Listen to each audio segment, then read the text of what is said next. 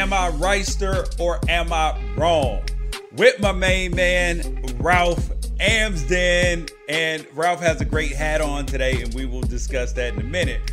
But the Cam Newton video at his 7 on 7 camp is a sad comment commentary on parenting and things that are glorified out in general with these childrens. Deion Sanders gets robbed for a second time at Jackson State. He is the Joe Clark in Lean On Me. Notre Dame makes the right move by saying that they won't be in the EA NCAA game until players are paid. Adrien Broner is a clown. And the best of social media, including Steve Kerr, uh, Anthony Edwards, an Oklahoma player gets his ass whooped. And finally, a Columbia professor, he does heroin. And apparently, it's just okay. Am I right, or am I wrong? Is the intersection where sports, business, society, and pop culture meet the truth. Monday, Wednesday, Friday, fire. Facts only. Make sure you check your feelings at the door because no BS is allowed. We keep it 100. Make sure that you share right or wrong with a friend. Tell a friend about it. Of course, do all those things. Share it, download the podcast, all of that stuff. And you can listen to us as well on the Pac 12 Apostles podcast and on me on Mad Dog Sports Radio, Sirius XM, Channel 82, Monday through Friday, 10 p.m. Pacific, 1 a.m. Eastern Time. And then uh, Fox Sports Radio, uh, Sundays, 2 to 5 p.m. Dude, Ralph, I sound like a Jamaican, like I got like 50 jobs. I got 50 job, man. Um, the gig economy. Exactly. So uh, I guess we'll start today. All right. So for those of you who can't see, Ralph has a hat on today. He has a hat. Um, if you're listening to it on podcast, I will post a link to it on the um, in the description. I just screenshot it for you for you, Ralph, so people will be able to see it. Um, so he has a number one dad hat on. It's written on like it's cute. Your kid clearly made this hat, right? Yeah, yeah. It's got like a, a handprint on both sides. Um, this this this is a few years old, um, but uh, I I wasn't originally wearing it forward so you could see the foam mm-hmm. paint and the number one dad in the front. I got uh, bullied into turning my hat around before the show started by George Wrighster. Uh, and I, I, I'm, I'm, I'm still oblivious as to the reason why. Okay, Ralph, Ralph, turn turn the hat around the way the people can see what I saw as soon as we got on here today. all right, man. God dang it.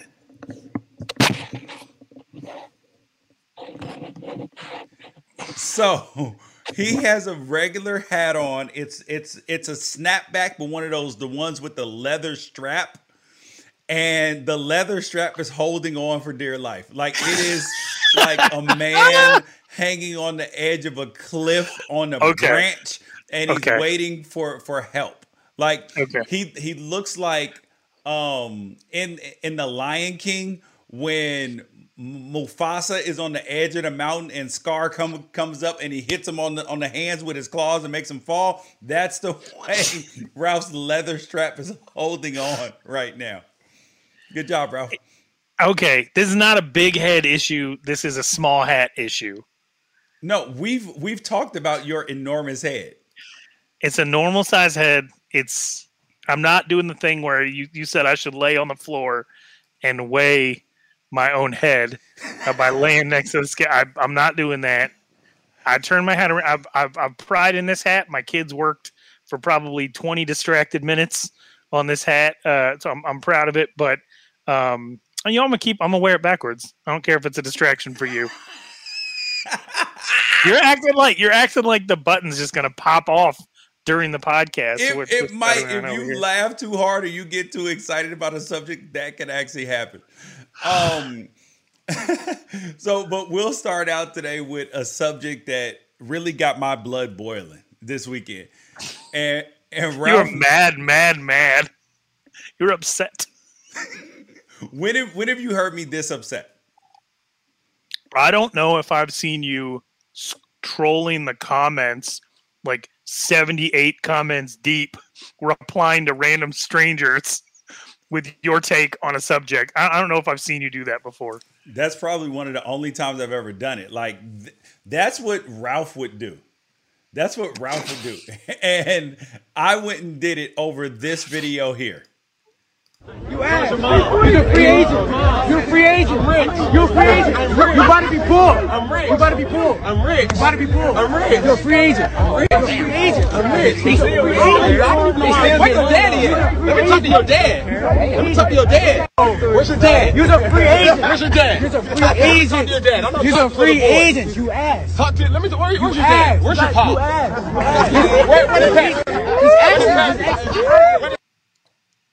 So that was Cam Newton at his own camp, mind you.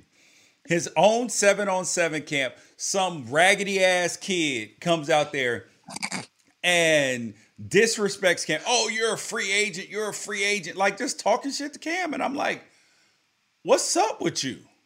Like, who raised you that you would actually have an NFL player, not just an NFL player, a Heisman Trophy winning SEC Player of the Year, NFL MVP, like just all sorts of records, multiple time Pro Bowler, all pro quarterback. You're just gonna come up there to him instead of trying to get pointers, you're gonna try to trash talk him. And for me, it kind of struck a nerve too because I remember when I first was exiting the league, I was at home and somebody actually what wasn't a dick like this kid and asked me an innocent question. They were like, George, why are you why are you here? It's football season. And mind you, this is the off season uh, for a camp. Why are you here? It, it's fo- football season starting. And to me, it sounded like, oh man, you suck, you this, you that. And it and I went to being a recluse for a minute because I was like, I was ashamed of my situation. And then it took me realizing, hold up, I've still done something that everybody in the world wishes that they could do. Got money, get still got all this, and but it was instead because as athletes we have this one lost mentality. And even when Peyton Manning finished, one of the greatest quarterbacks of all time, Tom Brady's going to finish. He's going to revel in the the three Super Bowl losses. Like, oh my gosh, did I should have done something better? All the times they lost playoff games. He's going to focus on that more than the positive accomplishments that he was able to do. And that's just the way it is in sports. So to hear a kid do that when I know that Cam is constantly bombarded with, oh, d- does he still have it? He sucks. He's this, he's that. Oh, he's washed. He needs to retire. Like that's what struck the nerve to me, Ralph. And I was just like, where the hell is the home training?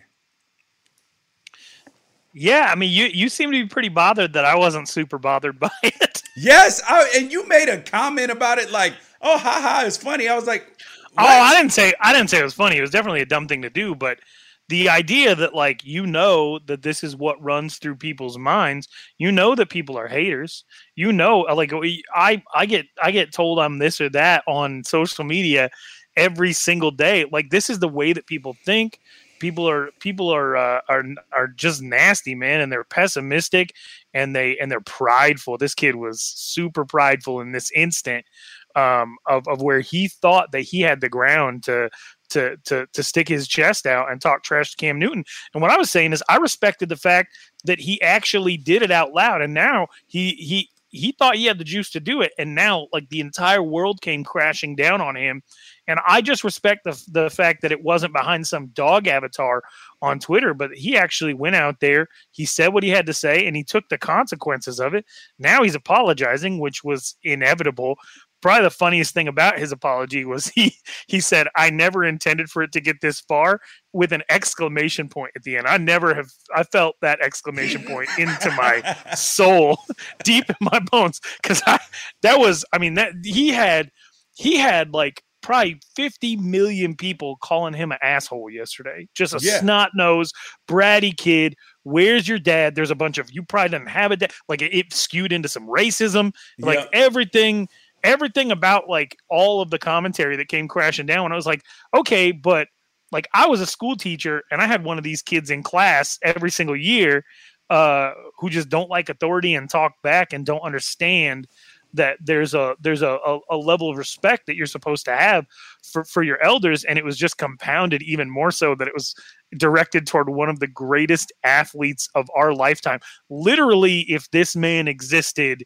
in the year 800 AD, he would have ruled a kingdom of 12 million. He's 6'5, 250 pounds, fast as hell, strong as hell, and just like and an incredible uh, leader. And and he could dress a little bit like it's just the idea that you would that you would stick your chest out and you would talk that kind of trash to Cam Newton as a 16, 17 year old kid is pretty wild. But now everybody knows his name. He's going to be a target everywhere he goes. Now he's got to live up to that. Oh, he, he, oh. I, I think okay, it could make so him better. Do, do you think that he's any good as a as a football player? Big because I don't see like the best kids in the country doing that. Because here's the second part of the video um, that most people haven't seen yet. Nah, nah, ain't no disrespect. You know, if you wanted some attention, I'm gonna give you some attention. The right way, bro. The right way. When do y'all play? What was your record today then? One and two. No, two and two and one. Two and one. Two and one. what did you do? no, I, I, I, wasn't able to see because y'all was two. It's cameras on me. All right, bro. What did he do, man? Does he play? He got speed. He got speed. No, he's let his speed. Oh. You gonna see? Huh? You gonna see? Nah, you ain't don't act shy, you nah, bro. Don't act shy. right here. I'm asking. I don't want to. See, I couldn't see today. You gonna watch YouTube? Oh, you watch YouTube? I know you do. You cafeteria crocs, man. No, stop, stop, stop. What you do? No, I'm really trying to ask you. Like, I'm trying to see like what you, what you. We do that shit for real though. I'm like, we rep that 215. 205? 215. 215, okay, cool. I'm just like, please don't be one dimensional. Like, like you said something to me, then I go, I'm really trying to talk to you. I'm not trying to like crack no jokes. I'm just really trying to ask a simple question. I'm so, I, it's, it's your fault why everybody's looking, but I'm really just trying to ask a question. But you never said what you did. You said you're going to see. Okay, so anybody that I've talked to, because I asked a couple people about this yesterday, they were like, Cam Newton is out in the community giving of his time. He's got his seven on seven team. The kids don't pay to play. He takes care of it. Like, and he's trying to mentor these kids that way they don't fall into these same traps. And this is the dude that you disrespect. I thought he handled it initially in the video, in the, in the first video with him saying I'm rich. I, I was like, I get it. You know what I mean? Like, hold up, bro, I'm rich. Like he was stung. He was stung. He was yeah. stung. He was yeah, but then he re- he recovered very well. And most people would have been like, if you don't get your little ass out of my face, like this took me back to the days of of kid kids need ass whooping sometimes. I was like, yo, like where because if this were my kid, he would have not been posting a social media pay uh thing. He would have been apologizing. He would have walked to Cam Newton's house knocked on the door, been like, yo, I'm sorry. My bad. I should have never done this and posted the video about it too. Because, like, when, when you mess up on this level, you have to have some hum- humility because, and like, I just question the parenting because at what point in time would that be okay? You know what I mean? Yeah, I don't know. I don't think the kid needed an ass whooping. I think he needs attention, and he found a way to get it. But there's a the the issue with wanting attention is you never really think through the next step. Once you have Cam Newton's attention, and then he's not looking away, and then he's still not looking away, and then he's asking you the tenth follow up question, and then he's asking you your grandma's name, like you he got Cam Newton's attention to the point where it was uncomfortable like, yeah. He, and he said, it's your fault that everybody's looking over here. And he because, was right. Yeah, because once you get that kind of attention, then you get defensive. I don't know. I, will tell. I'll tell you what though, it worked. I know this kid's name now. I'm not going to say it on this podcast. I know his name now. His Hudl is pinned to the top of his profile for anybody that wants to go take a look. I mean, he's and he's going to have to back this up. He's going to have to stand flat-footed, chest out and and and back this up for the rest of the of and and what's crazy is in order to back it up, you're going to have to show some humility because Oh, you're you're I not talked you, to two college coaches, and they were like, "If this was a kid I was recruiting, I would pull a scholarship." Like, I don't want anything to do. I mean, grant, granted, you can earn it back, showing some humility, but the, but but they were like, "I don't. I wouldn't recruit a kid." Like like if, if a kid I was recruiting was on that video, I'm out. Yeah, and and then the college recruiting is a weird thing because everyone's looking for a million reasons not to recruit you, especially if it comes down to because recruiting is an inexact science. You get four kids who all run a four five, who are all six one, one sixty five, and you can't decide between any of them, and you're not necessarily, you know, your your focus is supposed to be on developing the players that you have. You're not necessarily a trained evaluator. You can't project to what they're going to be four or five years from now. So all you have is process of elimination. So you have a kid that comes out there and sticks his chest out to Cam Newton, tells him he's a free agent, that he's about to be broke, um, and uh, and and just continues to be to be belligerent in that way. That's your reason. You found it, and that's why that kid's going to get dropped. But but on the other hand, you know, I think I think there's a lesson to be learned here. Everybody sees guys like Chad Johnson. Chad Johnson was a talker, right? He had the locker room list. He Yeah. crossed people's names out. People don't realize that before that, Chad Johnson, before Ocho Cinco, Chad Johnson was the same guy who slept in the in the Bengals locker room. He was the same guy who camped outside of the 49ers locker room for 6 hours just to just to ask Jerry Rice what his workout routine was. Yep. Like they didn't see the humility in Chad Johnson that led to the ability to be able to be uh, as out in the open with it and talk the trash that he talked and have the fun. You the humility has to come first. You can't you can't be that prideful this soon and expect anything good to come from it. Yeah, and then and that leads me to the people that glorify this because there were some people that are like, "Oh, this is just trash talk." All of this. This leads me to Adrien Broner, which is a boxer. Well, well, you pull up his record, Ralph, why because I, I don't have it here with me. Yeah, So- I think he's like th- 34 and 7, but I'll pull it yeah. up. Yeah. And Adrien Broner was a very promising boxer to begin with. He came up as Floyd was kind of tailing off the end of his career, and he was uh, around the you know welterweight class, junior welterweight, and he said like you know he talked the trash. He was like AB about billions. Like he had the persona, but he saw the end result of Floyd, but not the pretty boy Floyd. Like like like you said with um the the other guy. Like he didn't you didn't see Chad's humility. You didn't see the grind that allowed you to be able to do that on the back end. And so this is the kind of stuff that Adrien Broner does. And I noticed that there's a segment of the population. Mind you, this is going to be very graphic. So if you have ki- kids in the car, it's earmuff time, people. Uh, here it is. This clip's about 30 seconds long. So it's earmuffs for 30 seconds. All y'all against me. Him right here, Leonard Ellerby against me. They they they with this bitch ass nigga. Leonard a bitch ass nigga too. First He can- off, you, he don't, you don't disrespect me like that. Man, shut up. You ain't with me.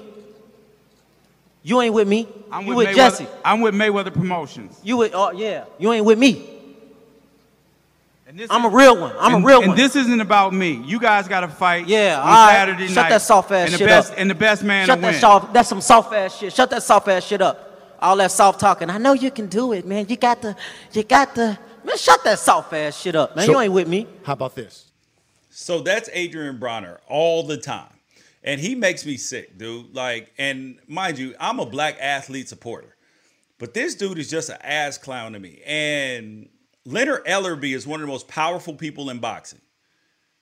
And he's the one who shaped Floyd Mayweather's whole career and was able to make so much money.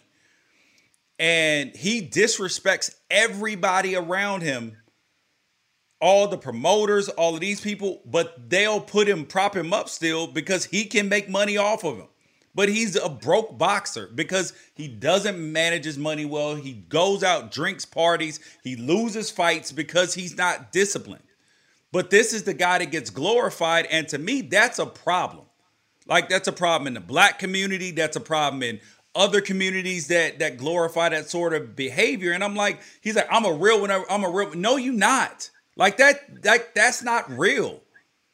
Like it frustrates me as a black man who that when you have somebody like Russell Wilson get caught, oh, Russell Wilson, he acts white, he this, he that. And I'm like, what the hell is that? Like, just like, why does being black have to be associated with all the negative things in the world? Like, you can't be well read, you can't be well spoken. If you treat your wife right, if you treat your girl right, all of a sudden you a simp.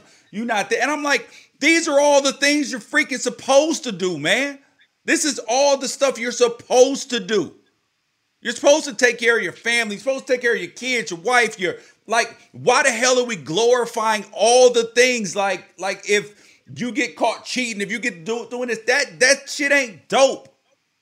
It's not dope. So I don't understand like the the glorification of it, like where where where people would glorify that and then be like, oh, Steph, Steph, Steph Curry, soft. What do you mean he's soft? How the hell is him and Russell Wilson soft? These dudes are successful on and off the court. Look at LeBron James. On and off the court. That, that ain't soft. That's the right way to do it. Like, oh, oh, he's a nine to five dude. He weak. What? That's honorable.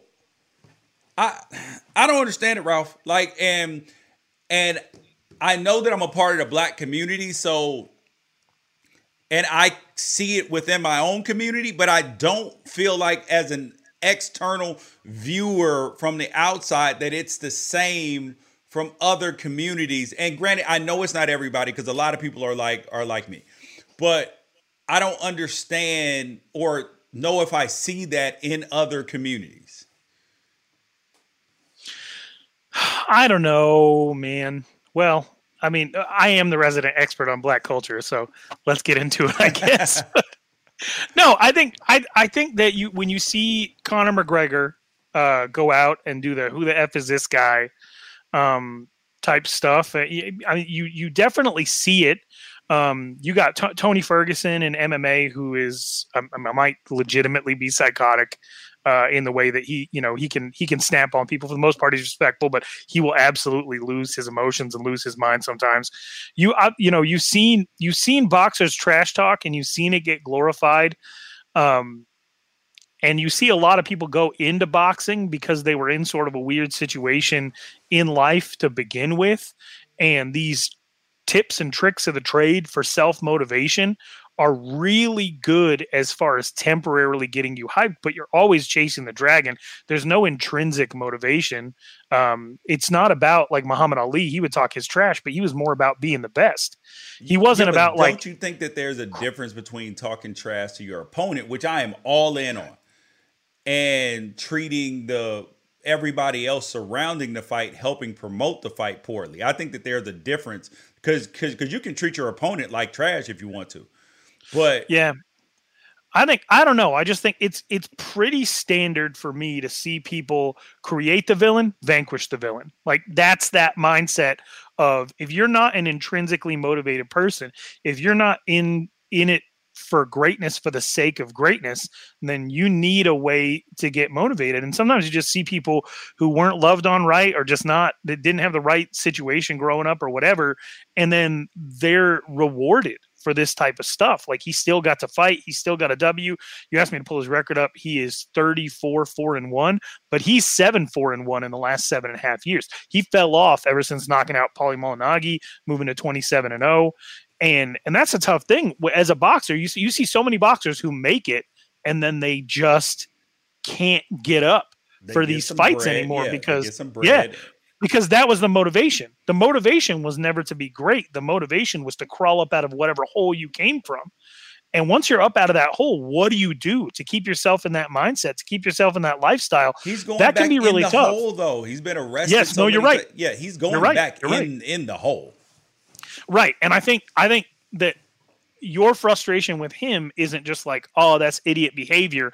I'm mad at the idiot behavior. It's like you you are incredibly blessed to be in the position that you're in. Have some humility and pride, and a different kind of pride, not the kind of pride that goes before a fall, but the kind of pride in in in your accomplishments to be able to say like it was hard work that got me here and if i can continue that i could be one of the best ever but you let your mouth do the fighting and then you go out and you get a controversial split decision you know, it, you're it, what's funny is everything kind of just manifests into creating the enemies that weren't there in the first place.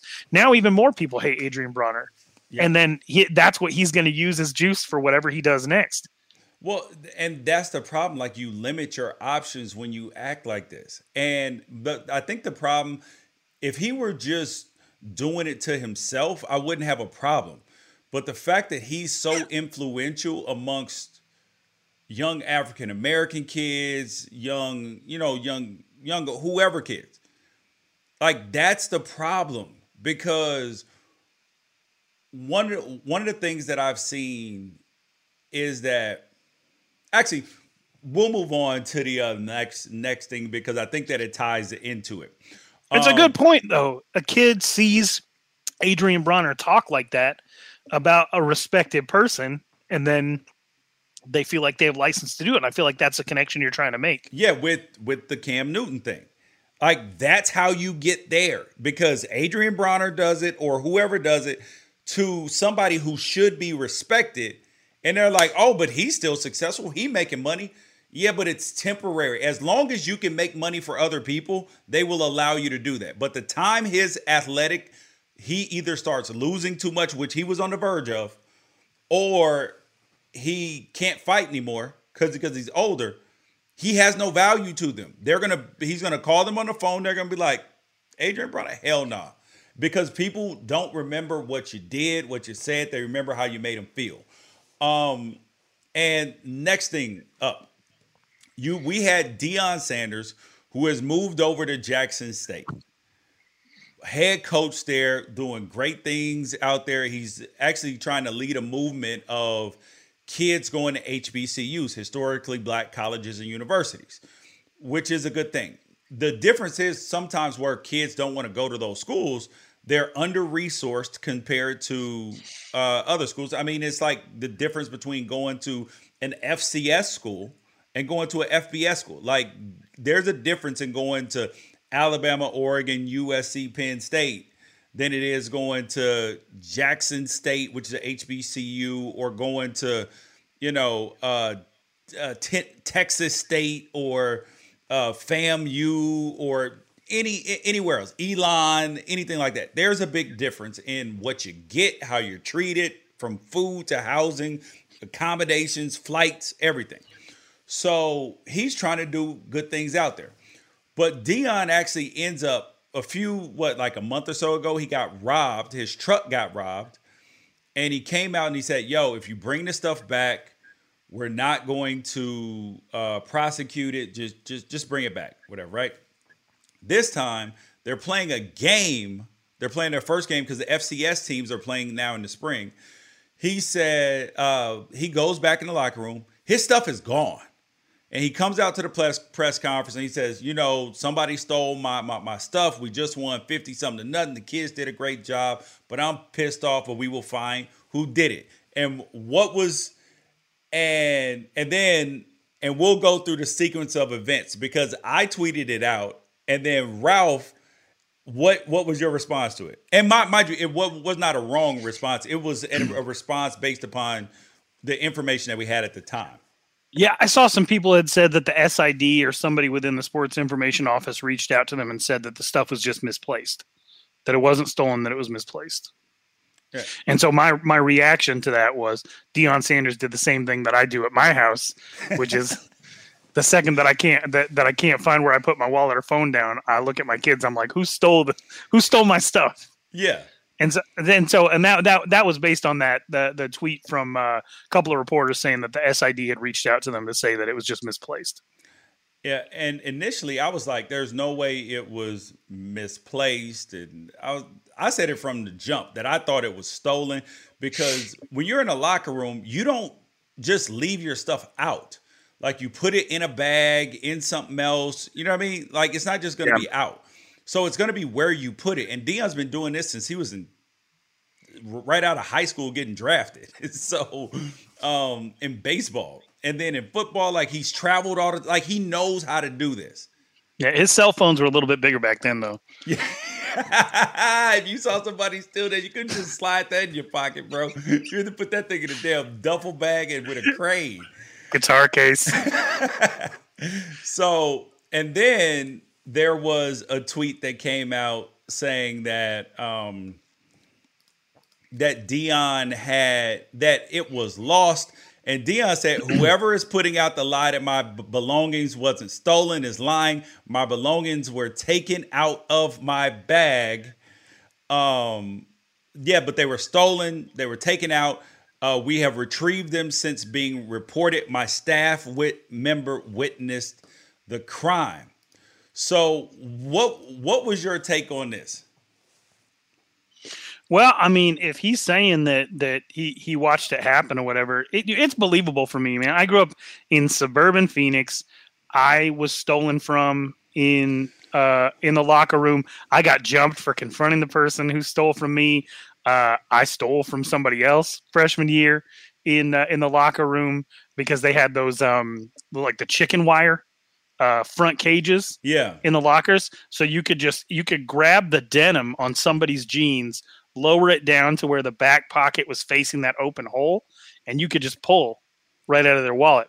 I took a dollar i took a dollar from somebody to buy a powerade got caught got my ass beat. Like it's you know stuff you do when you're 14 years old and you i i, I learned i learned one don't steal two uh, don't say anything if you get stolen from if the other person is crazy. So I don't know if that culture is is is unique um to, to that place but we do kind of have to get to the pa- past the point like the consequences that you see in in young men who see like an easy come up um because we, we just had the one year anniversary of pop smoke's murder right? Yeah, five people went to jail in California for that, for probably for life, for life. Six lives end immediately off of trying to get some temporary gratification, a temporary uh, come up. Um, XXXTentacion yeah. uh, for some jewelry. Everyone's lives over. Everybody who was involved in that lives instantly over, and so I'm I'm not sure what. I, I mean, no, I I know that I know that it's it feels different um, in this day and age. You know, there's there's definitely um, no honor or no glory uh, for thieves, but then we turn around, we we we celebrate like old west train robbers and stuff like that. So obviously there's some type of cultural disconnect that there can be like a, a museum to to Butch Cassidy or, or or something like that, but there's no, you know, um but we don't necessarily like we just look at it as a cultural issue. I feel like and um and, and, and tell me if I'm wrong when, when you're talking about that of like he's trying to teach people a different way to do things and a different way to live by bringing this out to the forefront um, and I think pe- people need to know it. People need to know that like there is no honor or glory in going to jail for ten to, to twenty years. There's no honor or glory in being the person who took Sean Taylor's life away. Like there's no that there's nothing about this that's worth any of the temporary gratification or or the little bit of bling or flash you get from it in the interim. Yeah, and I, I think that I look like it feels like Deion Sanders is Joe Clark and Lean on Me. That that Jackson State. I'm I'm I'm not indicting Jackson State as the not the school as the problem, but the culture as the problem. That he's trying to bring about some change in the culture, like you were talking about the come up and all of that, and the whole thing. Oh, there's no snitching but he's trying to call them higher, saying like, "Nah, player, like we do things differently. Like we're gonna honor the right things in the world. We're not gonna honor these other things." And I think he's trying to change expectations in amongst those people in the HBCUs. Like I was saying earlier about all the negative things in life, like that that's associated with black culture. Oh, you oh you ain't a real nigga. You you, you ain't this this this. If you don't act like this and it's like, well, like if you are have a 9 to 5 or you treat your girl right, all all of those things. Or you or you don't have hoes. And one of the things that I've learned and and mind you this has nothing to do with the culture, but just in terms of being a man in general because I think us men suffer from this a lot is that our pride sometimes will get us in trouble.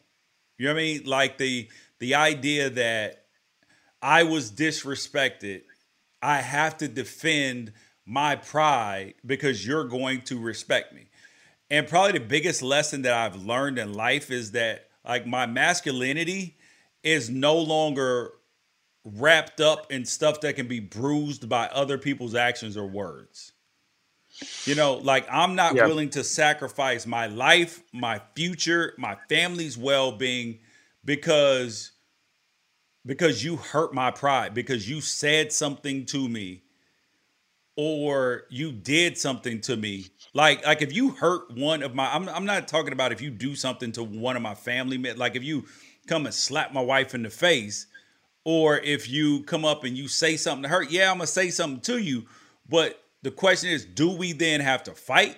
Do I have to shoot you? Do I have to stab you? Do I have, you know what I mean? I'm gonna do what it takes to de-escalate the situ- situation, but it's de-escalation instead of defending my own pride, if that makes sense. Like I just want to make sure that we all get back home safely, and my wife feels like, or my family feels like, I stuck up for them in the situation, but in a way that that and sometimes that does mean swallowing a little bit of pride.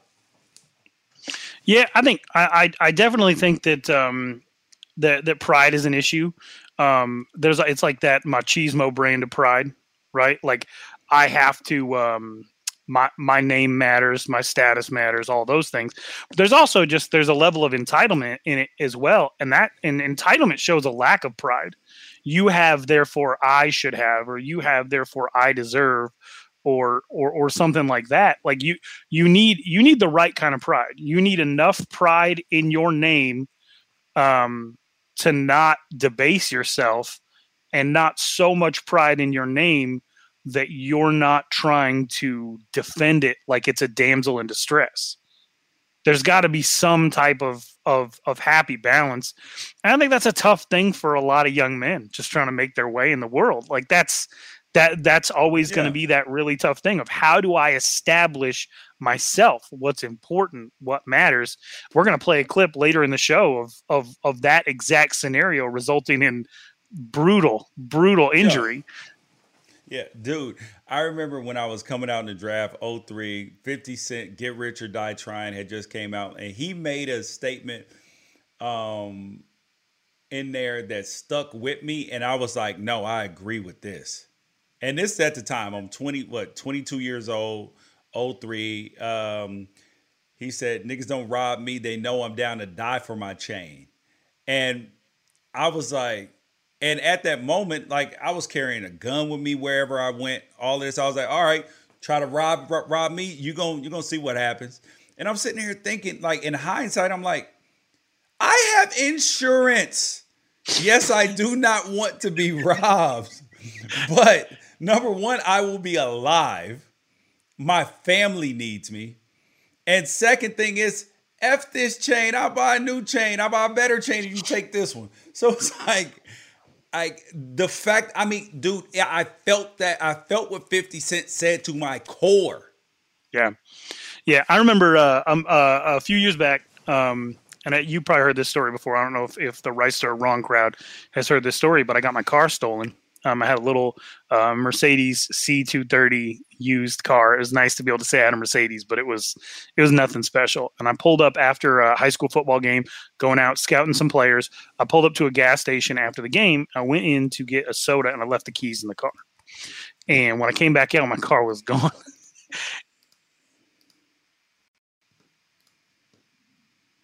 get it. Um, and uh, anyway, my car's gone, and I walk home and I tell I tell my wife, you know, my car got stolen, and she is furious, right? Because I left it unlocked, I left the keys in it, our back seats like full of mail with our address on it and everything like that.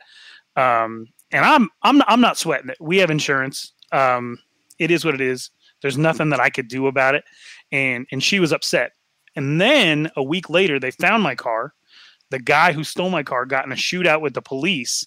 They found the car was full of guns and cash and drugs. And then it switched up. Then I went from being like, it is what it is to like, oh my God, like I, you know, I really, I really, really messed up. And and and my wife went from being upset at me to glad I left my keys in the car. Because if I hadn't, she knows me, I would have fought for those keys.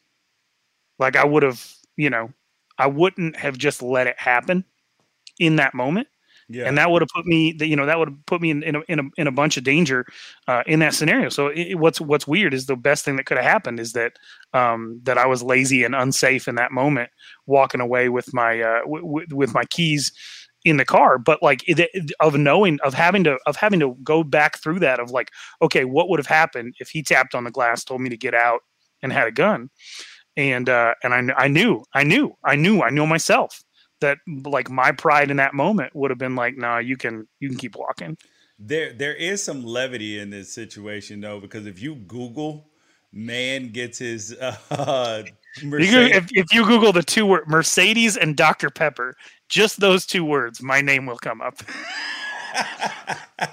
it's funny when you read the actual story. Obviously, there's life lessons here, but when you read the story, so Google Dr. Pepper and Mercedes, and you will get the story. And, and and, if you don't get it, if it's not the first thing, Google Dr. Pepper, Air, uh, Dr. Pepper, Mercedes, and Arizona. Guaranteed, you will get it. Yeah, that would be that would be interesting to find out. There's more than one Dr. Pepper Mercedes carjacking. All right. Um, next thing up, this has to do with college football because the NC well EA came out and said that they are going to make the uh, NCAA 14, but th- whatever year it comes out again, the game again. And the University of Notre Dame, their athletic director Jack Swarbrick said his school will not provide its name, logos, or other branding properties to EA Sports for the game until new rules that determine whether athletes will be able to receive a cut of the game's profits are finalized. And he said that as those rules are developed, it's our strong desire that student athletes be allowed to benefit directly from allowing their name, image, and performance history to be used in the game. Ralph, this is great. This is groundbreaking. A school standing up and doing the right thing, right? I don't know, man. I don't know. I just it, it seems like a way to get your school's name in the news. I don't mean to be cynical. I'm not one of those people that's cynical every time Notre Dame comes up. I'm not one of those people who roots for Notre Dame to lose. I'm not one of those people who thinks that Notre Dame is um, overly arrogant and stuffy and out of touch and all that. That's that's not me. Uh, but this to me That's feels what like you heard about them. That that's all I think. hear. Any that's all I hear anybody ever talk about is Notre Dame stays on people's nerves, and I don't know why. It's not like they're even that good, and that's not like that's not a cut at them. I think maybe that's the thing that that, that pisses people off is Notre Dame gets so much love, and they never actually um, really get get over the hump, or uh, who knows? Who knows why people are are, are annoyed? I, they don't bother me at all. But this particular thing is like I think they know that that's not necessarily by the time this game is ready that's not really even going to be an issue Yep. so it really felt like a way for them to come out and stand out and say we're more about the student athletes than everybody else and to that i say good for you everybody's Dude. looking for an edge Yeah, because the legislation has to be figured out before July 1st of this year, 2021, when the Florida law goes into act, it goes into place. So it's got to be figured out before then. It the EA's not coming out with a game until the 2023 till 2023. So the 2022 year will be NCAA 2023. So like July of 2022. Over a year from now, but the legislation will be done in 4 months. So this felt like, oh, oh, you're doing the right thing. Good job, Notre Dame. Yeah, you. Uh, yeah, hey, Ralph, Ralph. I promise you this. I will. There is not a chance in hell. I will not support anything that has to do with legislation or anything until until the election results are out. Like it, it's it, it's just I mean whatever it is, it's just like you know that it's it's like saying that I will not bet on this game until after the outcome. nah i get it i get it so i have, I have a habit of if there's unfinished ice cream in the house it's uh, I eat it. Like What do you mean And if so- there's unfinished? It's it, it's as soon as it's it's unfinished as soon as it comes from in the house from the grocery store. okay, so when you break the plastic seal on those Ben and Jerry's, like the pints, Yeah. right? I eat one. Like I eat the whole thing. Uh, to me, it's single serving, even though, good What? lord, don't look at the calories on the side. Holy hell. Um, yeah, I mean, it's a pint. It's a pint of ice cream. You drink a pint of beer, you eat a pint of ice cream. It's the same thing to me. No, it's not, dude. A Ben and Jerry's pint is a pint. a Ben and Jerry's pint is a not a single serving. I'm an ice cream lover. Like ice cream is my favorite d- dessert, and and I eat it in two servings because. And I'm funny about how I how I eat it, which is funny because you already know how I am about about food. So, um, so how do you eat ice cream? How do you eat the pint of ice cream? Is there a specific way you eat it? I leave it out for like two minutes, and then I go in on the sides because those warm up first, and then I just I, I kill the whole thing. So, so you just stick your fork straight. I mean, your spoon straight down on the side, and then on- once on the side on the sides where it's melting yeah so i eat around so like so like at, at, at some point in the process there will just be like a cylinder of ice cream in the middle of the pint with nothing around the edges Okay, that's not how I eat ice cream. So, I I take my spoon right on on the pint.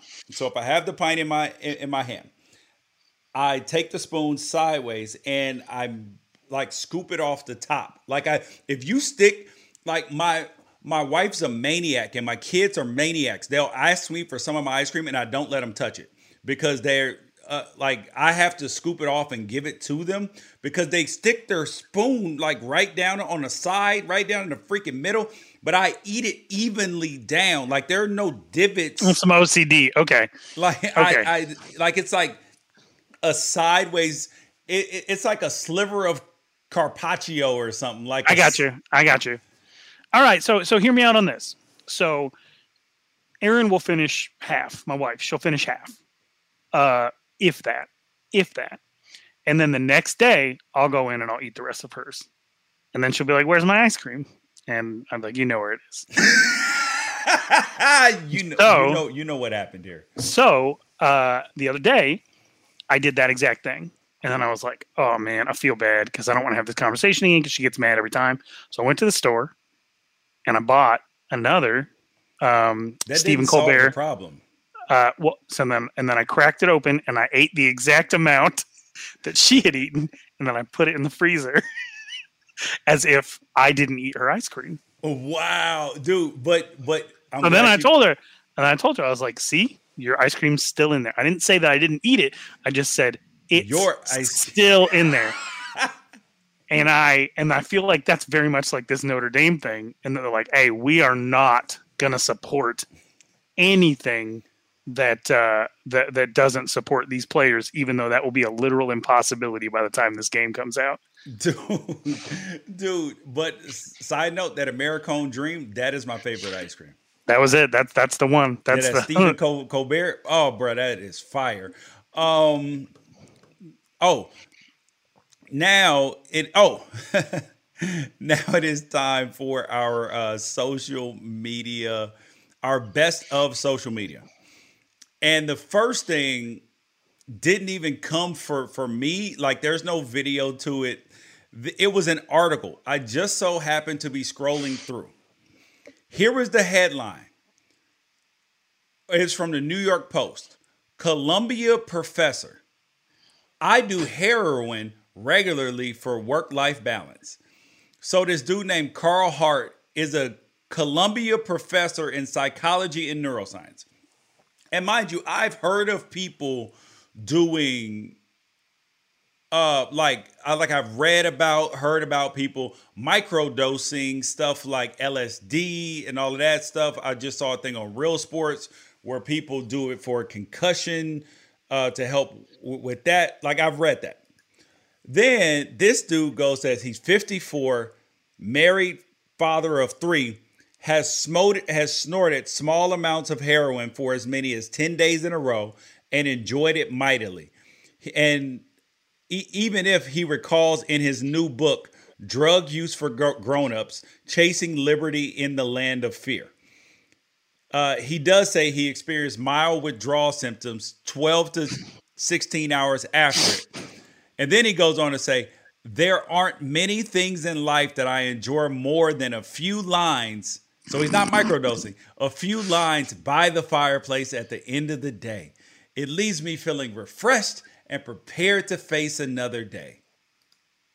Ralph, Yes, George. go, go ahead.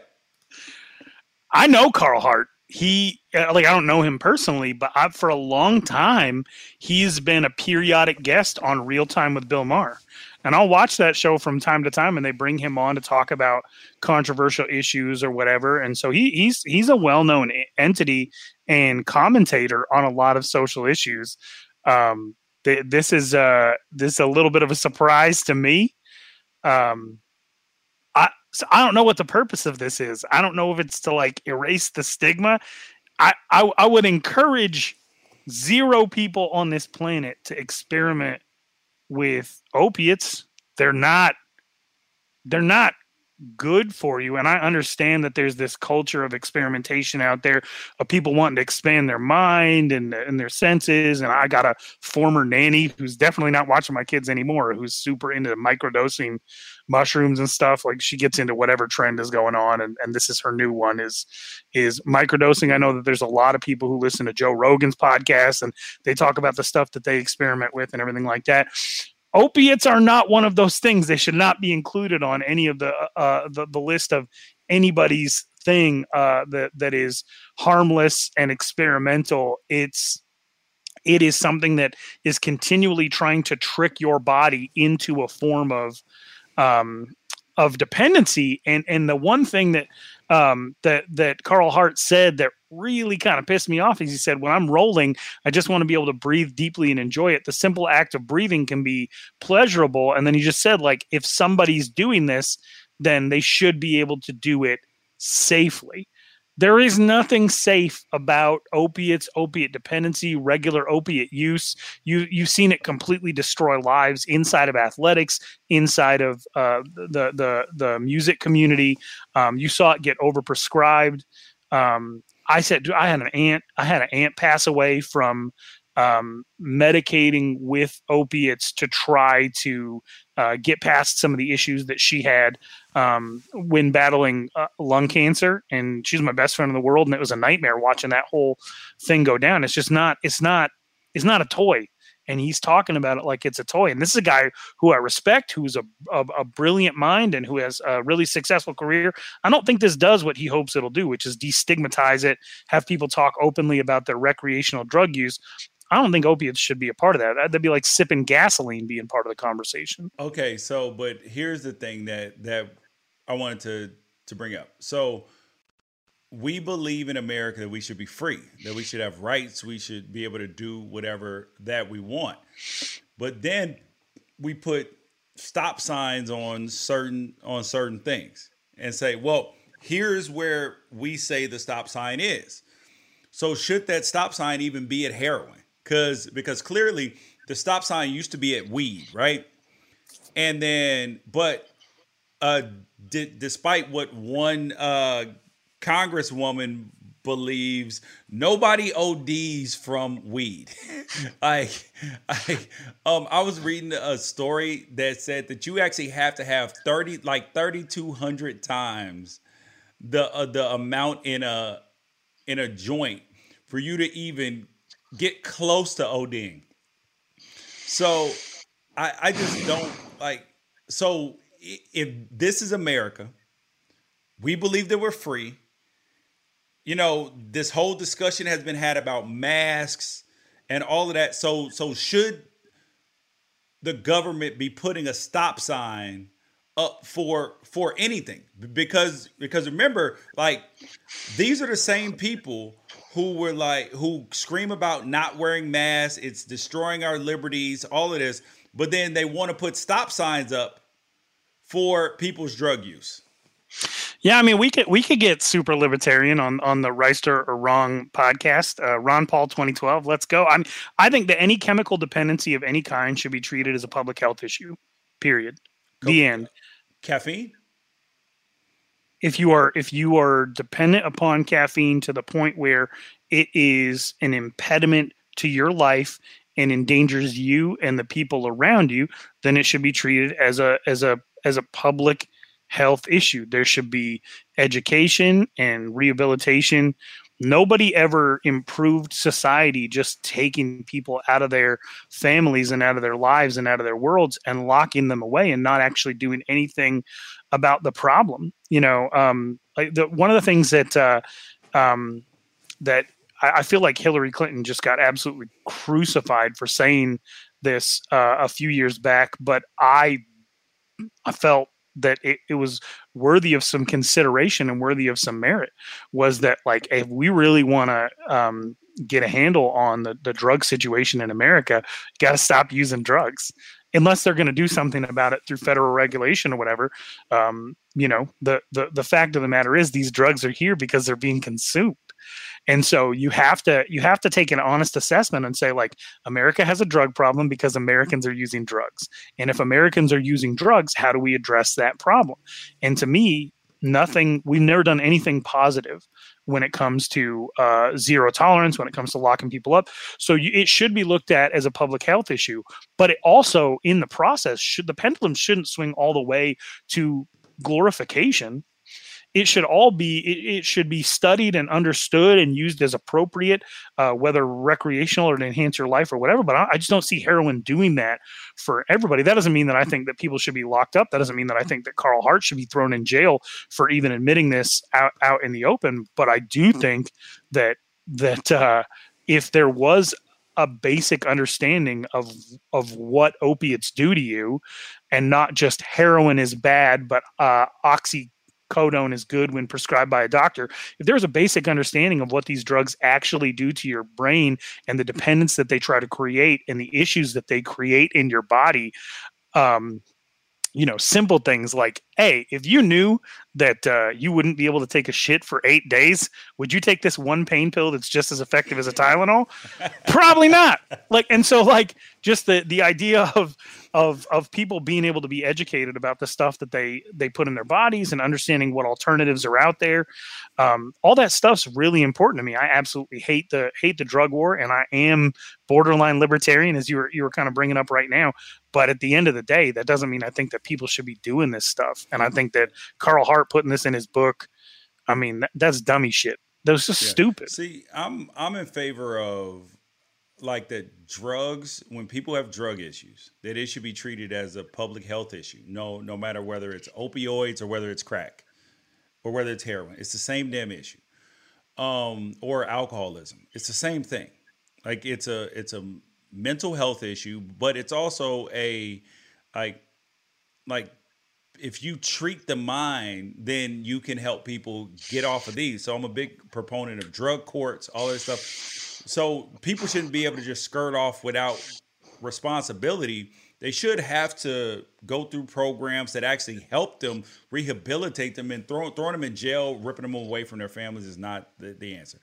Um, Do you think? But is the answer sitting by the fireplace and and and rocking a few lines before cracking a good book? Dude. All right, so I, I let people do whatever the hell they want to do, right? But at the kind of kind of like the state of Oregon, where drugs are legal there.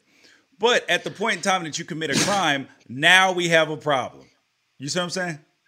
Yeah, I mean, I got. I mean, I I got a friend who's a who's a, a state uh, trooper in Oregon, and you know, I think that he appreciates um, that pe- people are able to do as they please within reason.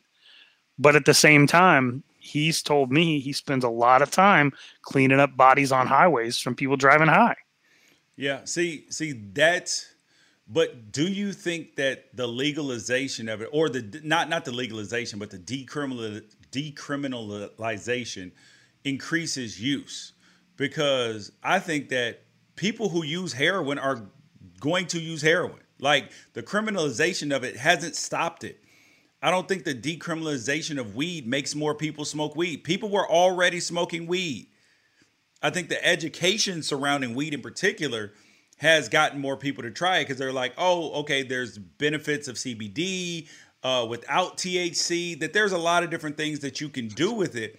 So I think the education maybe has increased with mar- marijuana and its different uses with creams and foods and helping sleep and all of these things like the benefits of it um aside from the recreational use of it versus so I don't think that the decriminalization in Oregon is going to increase the amount of people who do drugs. Because I mean, in terms of do hardcore drugs, to do heroin, cocaine, or or crack or anything like like that. Because the whole idea that drugs, that people sell drugs, I've never bought into that. People don't sell drugs. Drugs sell themselves. Like people go looking for drugs. They're not advertised on billboards. They're not like like you don't see commercials for it. People go search for them. Yeah. Okay. Okay. But you you have to admit that ease of access does spur some consumerism. You know, I was in I, I was living here in Arizona when we finally got In and Out, and the line wrapped around the building four different times. Right. Like. It, people got in and out because it was now available to them. I don't ski much because I live outside Phoenix, right? If I lived in a place where where that was more easily accessible, the odds of me participating in it might go up. So I do think that you have to take into consideration that, and, and I mm-hmm. think that the areas that actually do have legalization and decriminalization, New Jersey just, I think, legalized weed today or something like that. I saw something like that online. More people will probably try it and more people will try, probably experiment with it because of ease of access. I think more people probably watch pornography because it's easily accessible on online and free. I think I think the the ease of access does in some instances spur use and I know that you believe that to some extent because on our other show the Pac-12 Apostles all we ever talk about is how they need to make sure that the Pac-12 network has Oh, ease of up. access. Oh, shut up. oh, did I just land a punch? Hey, that was a good one. That was a good one. Thank you. Damn. Good. You have a memory like a freaking elephant. But but I am a person who does like to be Uh, head head size of an elephant. All right. Uh, the- Oh, it's the- hanging. It's coming. It's coming loose. I, the, the, the helmet's coming loose. Oh my Oh. god, yo, it's coming loose, people. The hat is coming loose. Oh, I forgot to take a picture with it on backwards, so and now I got that too. We do. Um, We do have somebody. Somebody just uh, um, is in our mentions here saying, uh, "Don't let the flat bill bullies get to you, Ralph." hey, I love it. Hey, flat bill. My my my bill's not flat. Is this a flat bill? It's got a little curve, and you know why? Yeah. I think, but I think the curve is from the tension that your oversized head is putting on the inside of the hat. What are you talking about, dude? You it, there's no tension. You don't- here. Do you see that? That's, That's no. Yep. No, you just OJ'd me. if the glove, if the hat don't fit, you must have quit. Um, here is the rest of the social media wrap up. So the uh, Golden State Warriors were playing against the Charlotte. I was getting ready to call them the Bobcats. The the Charlotte Hornets. That was a terrible name, by the way. The Bobcats. Do they even Oh. have those? I don't think they have those there. No. Um, so here is what happened. So Draymond Green lost the game for them. They were up by two points. He thinks he gets a tie up. He gets a double technical. And then um, Charlotte got the ball. It was a disaster. So they make the two free throws, and then um, Terry Rozier hits the game winner. And then here is what ended up happening after. it. Steve Kerr was so mad, like he went off on Draymond in the press conference. But watch this attempted kick of the basketball. He's in the top corner. That was the worst kick, attempted kick of a basketball that I have ever seen, Ralph. Th- this was atrocious by Steve Kerr. He went to go kick it and he was like non-committal. He was like, I think I'm it was a li- kick the yeah. hell out of this. Mm. it felt like a late decision. It felt like he was just stepping to the sideline and saw the ball come and readjusted. Um, that's a single in kickball though.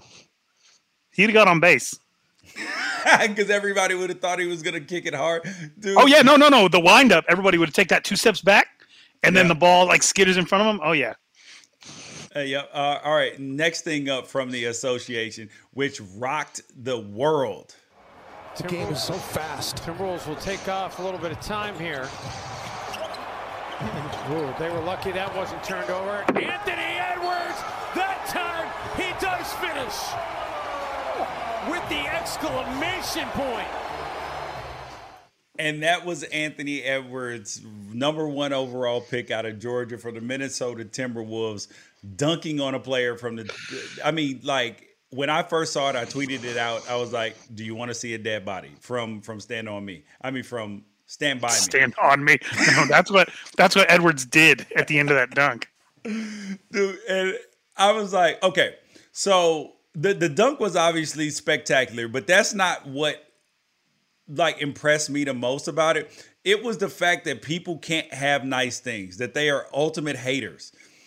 All they talked about was it's it's only two points because they only had seven points in the game and they lost. Did you see that they gave him four points though? Did you No. see the scoreboard? Play the dunk again. See if it's on there. The game is so fast. Timberwolves will take So it's off a little bit of time here. 61 58 at this Ooh, point in time. they were time. lucky that wasn't turned over. Anthony Edwards, that time he does finish. Oh, they gave him four points. point. I did not see that, bro. oh my god. How did you notice that? I saw somebody else tweet about it. I've been laughing about it for two days. So is it is it worse that they gave him four points for it, or the fact that people found a way to hate? Well, he only had seven points. It Yeah, was the okay. dunk was stupid. Like the dunk was, I mean, like this was like Vince Carter when he dunked over dude in the Olympics, except for he killed him in the process. This was like when when LeBron James uh, killed uh, Jason Terry, or when who was it? DeAndre Jordan dismantled Brandon? Jennings. Brandon, Brandon Knight. Jennings, yeah. No, it was Brandon Brandon Knight. Oh, Brandon Knight. Yeah, yeah, yeah, Yeah. yeah. I the the dunk going baseline, going up like that, and then uh, with one hand, it reminded me of Kevin Johnson on Hakeem Olajuwon. That was, uh, but I I mean, the air was different. The air was way different. The still frame shots because KJ KJ kind of turned his body and went up sideways. Um, and the he Suns just lost. by him, and of course you have to bring up a Phoenix Suns dunk. It wasn't even close. dude. Okay, The- first of all all, things first of all, first of lead all, back to Phoenix. Hakeem, yes, all things lead back to Phoenix, and Hakeem Olajuwon is the greatest shot blocker of all time. I don't even know this poor man's name that got dunked on. I'm probably not going to bother to learn it. That one was on Hakeem, but I'm telling you, this dunk was better. And also, the Suns lost that game, so I don't like thinking about it. But it reminded me the baseline going up on a guy and and and doing it aggressively. My favorite thing about the dunk, uh, besides what you brought up, guys like Nate Duncan, who are just absolute dweebs trying to rain on the parade and being like, he was 0 for 7 from three. like, come on now. like, but besides all that, my favorite thing about the dunk was Anthony Edwards just kind of like nonchalantly smiling and looking up at the scoreboard afterward. He didn't do the DeAndre Jordan like ugly face, like I just killed a man. yeah, He was like, his reaction was like, oh, that was fun. yeah. Like, like we'll, we'll we'll try this again in a couple weeks. Yeah, yeah, and that was cool. That was real cool. And anybody who didn't see that, uh, like anybody who saw that and didn't have fun, get therapy. Get therapy now. dude it, it was it was bad as when Scottie Pippen I think when when he dunked on Patrick Ewing and pushed Oh, Ewing, all oh. down or when Shawn Kemp pointed at homeboy after who, who did he du- du- dunk on like uh Oh, when he did the double point, or then Yeah. the Shaq Shaq knocking Chris Dudley into the stands. yeah I just, oh my, it makes me feel like a kid again. I used to watch the Ahmad Rashad narrate the top ten dunks every week. Was it NBA Inside Stuff or whatever? yeah Oh Dude. man, I, I will tell you. So the first time I ever got dunked on, and mind you, I was a basketball player, ba- basketball recruit, all that stuff. So this, this this sort of thing happens. I dunked on people more than I got dunked on. First time I got dunked on was the Cleveland. uh, we were playing against Cleveland in high school. We were playing a two-three zone. They faked the skip pass, and then dude went back back door, and I tried to go back because I was on the bottom block.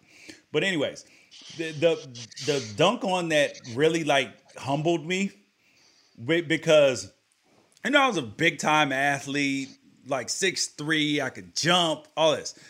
Was when after my freshman year, I'm I'm in uh, it's summertime, and I'm at Oregon. I'm playing o- open gym with Freddie Jones, Alex Scales, Bryan Bracey, all the dudes from the Oregon team, and they have these two freshmen incoming, Luke Jackson and Luke Ridnour and and who Luke Luke Ridnour played in the league for like 12, 13 years. Um, Luke Jack, they were both lottery picks. Luke Jackson, six seven, six eight. But they're both white guys, right? and Luke Jackson's fast, a little, little little jitterbug.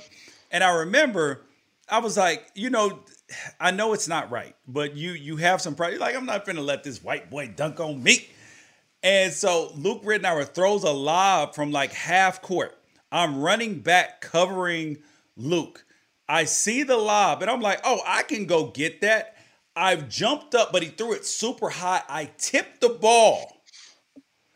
Luke Jack, the ball tipped and ricocheted some kind of way. I don't know whether it went up, back, side. Either anyway, Luke Jackson caught it. He caught the ball and just dunked on me just like uh, almost as bad as this, dude. It was pretty bad. I don't um I don't know, maybe I'm in the extreme minority on this, but I, you see people just roast people for getting dunked on. I never have felt that way.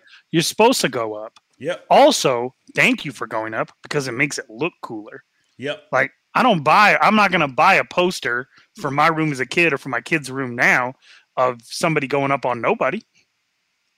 Like, see, that's just a regular dunk. it's a I- necessary part of it.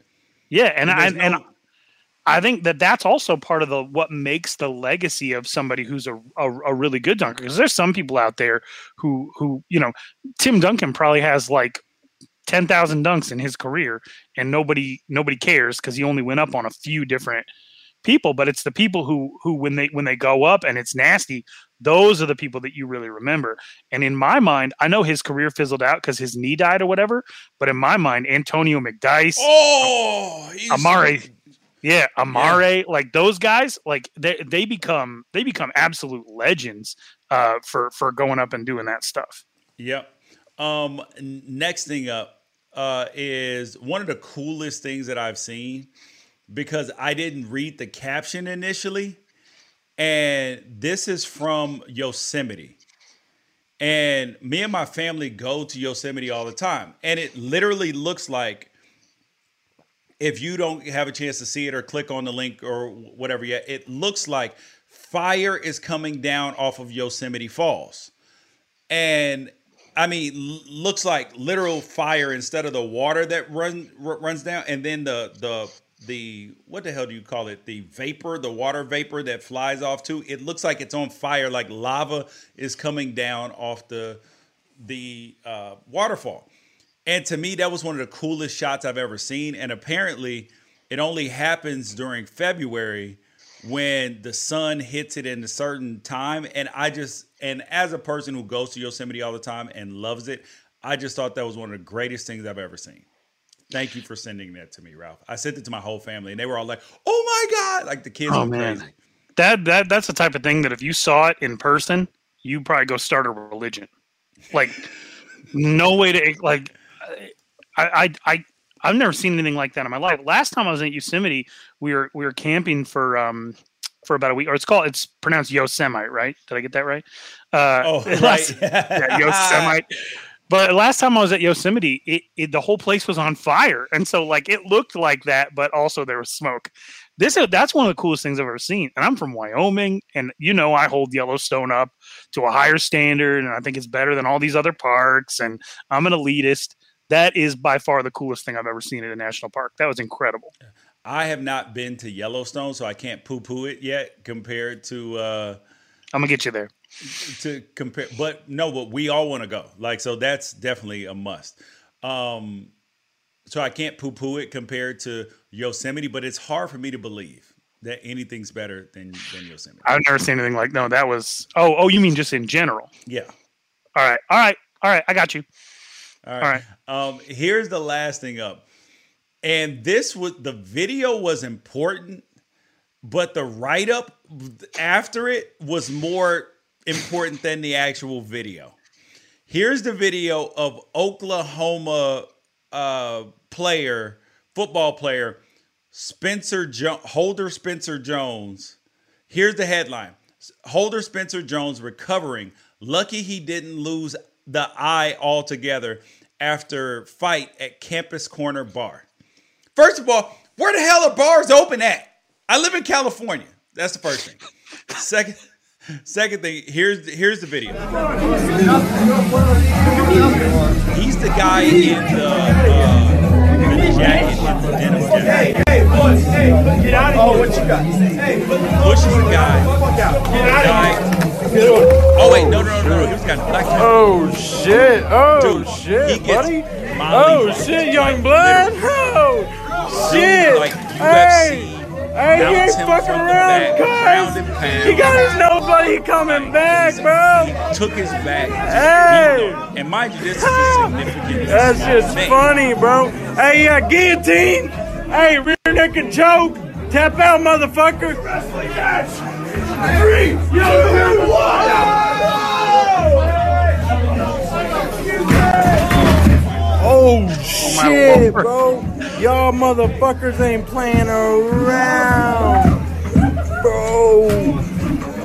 Dude, cameras have created these audiences, dude. They're they're like, I'm not breaking it up. I'm not getting a part of it. I need the footage. I hate that. I hate that. But first of all, I would not have tried to break that up either. Th- Those that look dangerous. That'd be like trying to get a, a, a tiger off a lion. Like no, no. I I will say I will say like a lot of fight videos, and I'm I'm. It's a cultural thing, right? It gets the zeitgeist. It's the moment. I watch them. I feel ashamed afterward, but I do judge a lot of fight videos off the commentary.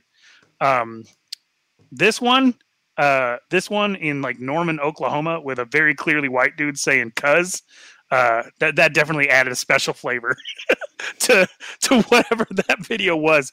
Um, my goodness, though, like just get to the article because uh, what if, for for people who are just listening to the podcast version, two tall dudes seem to be from just where the video started picking on two smaller dudes, and then they both got smoked on the floor of a bathroom. Like one almost lost an eye, one clearly is concussed into next year, um, and it wasn't like. n- It wasn't even close. Like th- these two guys are obviously MMA fighters. They're Oh, obviously clearly. wrestlers, Yeah. and it, it it looked like they they were it looked like they locked eyes and then just engaged like it was that i mean that that part of it was was kind of cool not the result I don't it- like it was a violence i don't like fighting He was waiting for him to put some hands on him. He's like, please let him touch me because I love fighting. I love Fighting. and it wasn't even and it wasn't even the dude that pushed him Yeah. it was his fr- his friend his friend shoved the dude and then that that set the whole thing off and it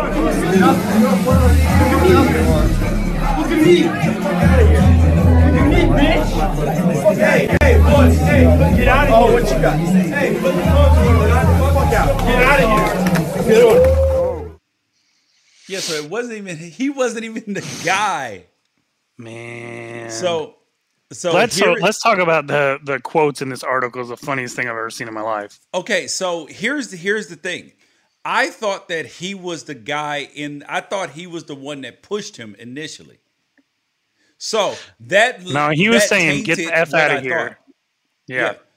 So uh so it, it said the some of the quotes from the article, it said that uh that the dude that they were able to save his eye, all of this, and um they went on to say that oh wait, hold on. Where oh I got you. I got you. So, okay, go on. So first, first of all, this is a, a former quarterback recruit, um, which unfortunately, our boy Woody Wommack at Rivals wrote an article about this kid back in 2014, April 2014, so seven years ago now. And the title of the article was 2016 quarterback dreams of catching Oklahoma's eye. Oh, And uh, anyway, his name is his name is Spencer Jones. He is a quarterback converted to wide receiver. I guess he's their holder, and he I think he's like a super senior on the on, on the team or something like that. And um, he's in a he's in a bar bathroom, which not a great idea at this point in history, but but whatever. That's a completely different topic. Um, and uh, and they look like they got into some previous conflict. And then he was telling these two shorter guys, "Get the f out of here! Get the f out of here!" His friend comes in and he shoves one of the guys, and then they both get lit up by two obviously experienced MMA slash wrestler guys. One almost loses an eye, and the doctor in in this article says, Doctor Brooks, he said. Um, He's extraordinarily lucky at this point that he, that he didn't lose the eye altogether. Or no, I guess this is Woodrow Glass, his um, his attorney. Uh, but he um, Woodrow Glass, this kid's attorney, which I'm not sure why he has attorney, maybe he's suing the kid or whatever. But he said he was trying to de-escalate that situation, but unfortunately, it wasn't de-escalated, despite his best efforts. And and he became the vi- the victim of this vicious assault you've seen, which is lawyer speak for my client got his ass whooped. you got knocked them out. He oh my gosh. He so he he said look at me bitch to the kid. He said get the f out of here. He said it repeatedly and then his friend shoved him and that's what started the fight. And so for for the lawyer to come out and say my client was assaulted despite his best efforts to de-escalate the situation walking away is is it's not it's not perfect but it's 99% effective. It's like a condom. It will get the job done. He did Yeah, that wasn't his time, best op- absolutely. walk away walk away and i hate that we're talking about this video we're laughing about it i hate that it exists i hate that he got his orbital socket caved in but walk away or don't go to a bar during a pandemic what sympathy is he expecting to get here None. No, nobody is gonna watch this video and be like, "Oh my god, I feel so bad for him." Nobody. Nobody. So, but that reminds me of when we played in the uh, the Holiday Bowl when I was at Oregon. We were playing against Texas. One of the big Texas linemen, he starts talking trash to some dude from this little dude uh, in in San Diego, and I will never forget the words. We were outside in the gas lamp district, and then he's talking trash. And you know he's a big football, big tackle, big three hundred. I mean, one of their enormous tackles. And he's like, and there's this dude. I mean, so the tackle's like six five, three fifty, enormous dude.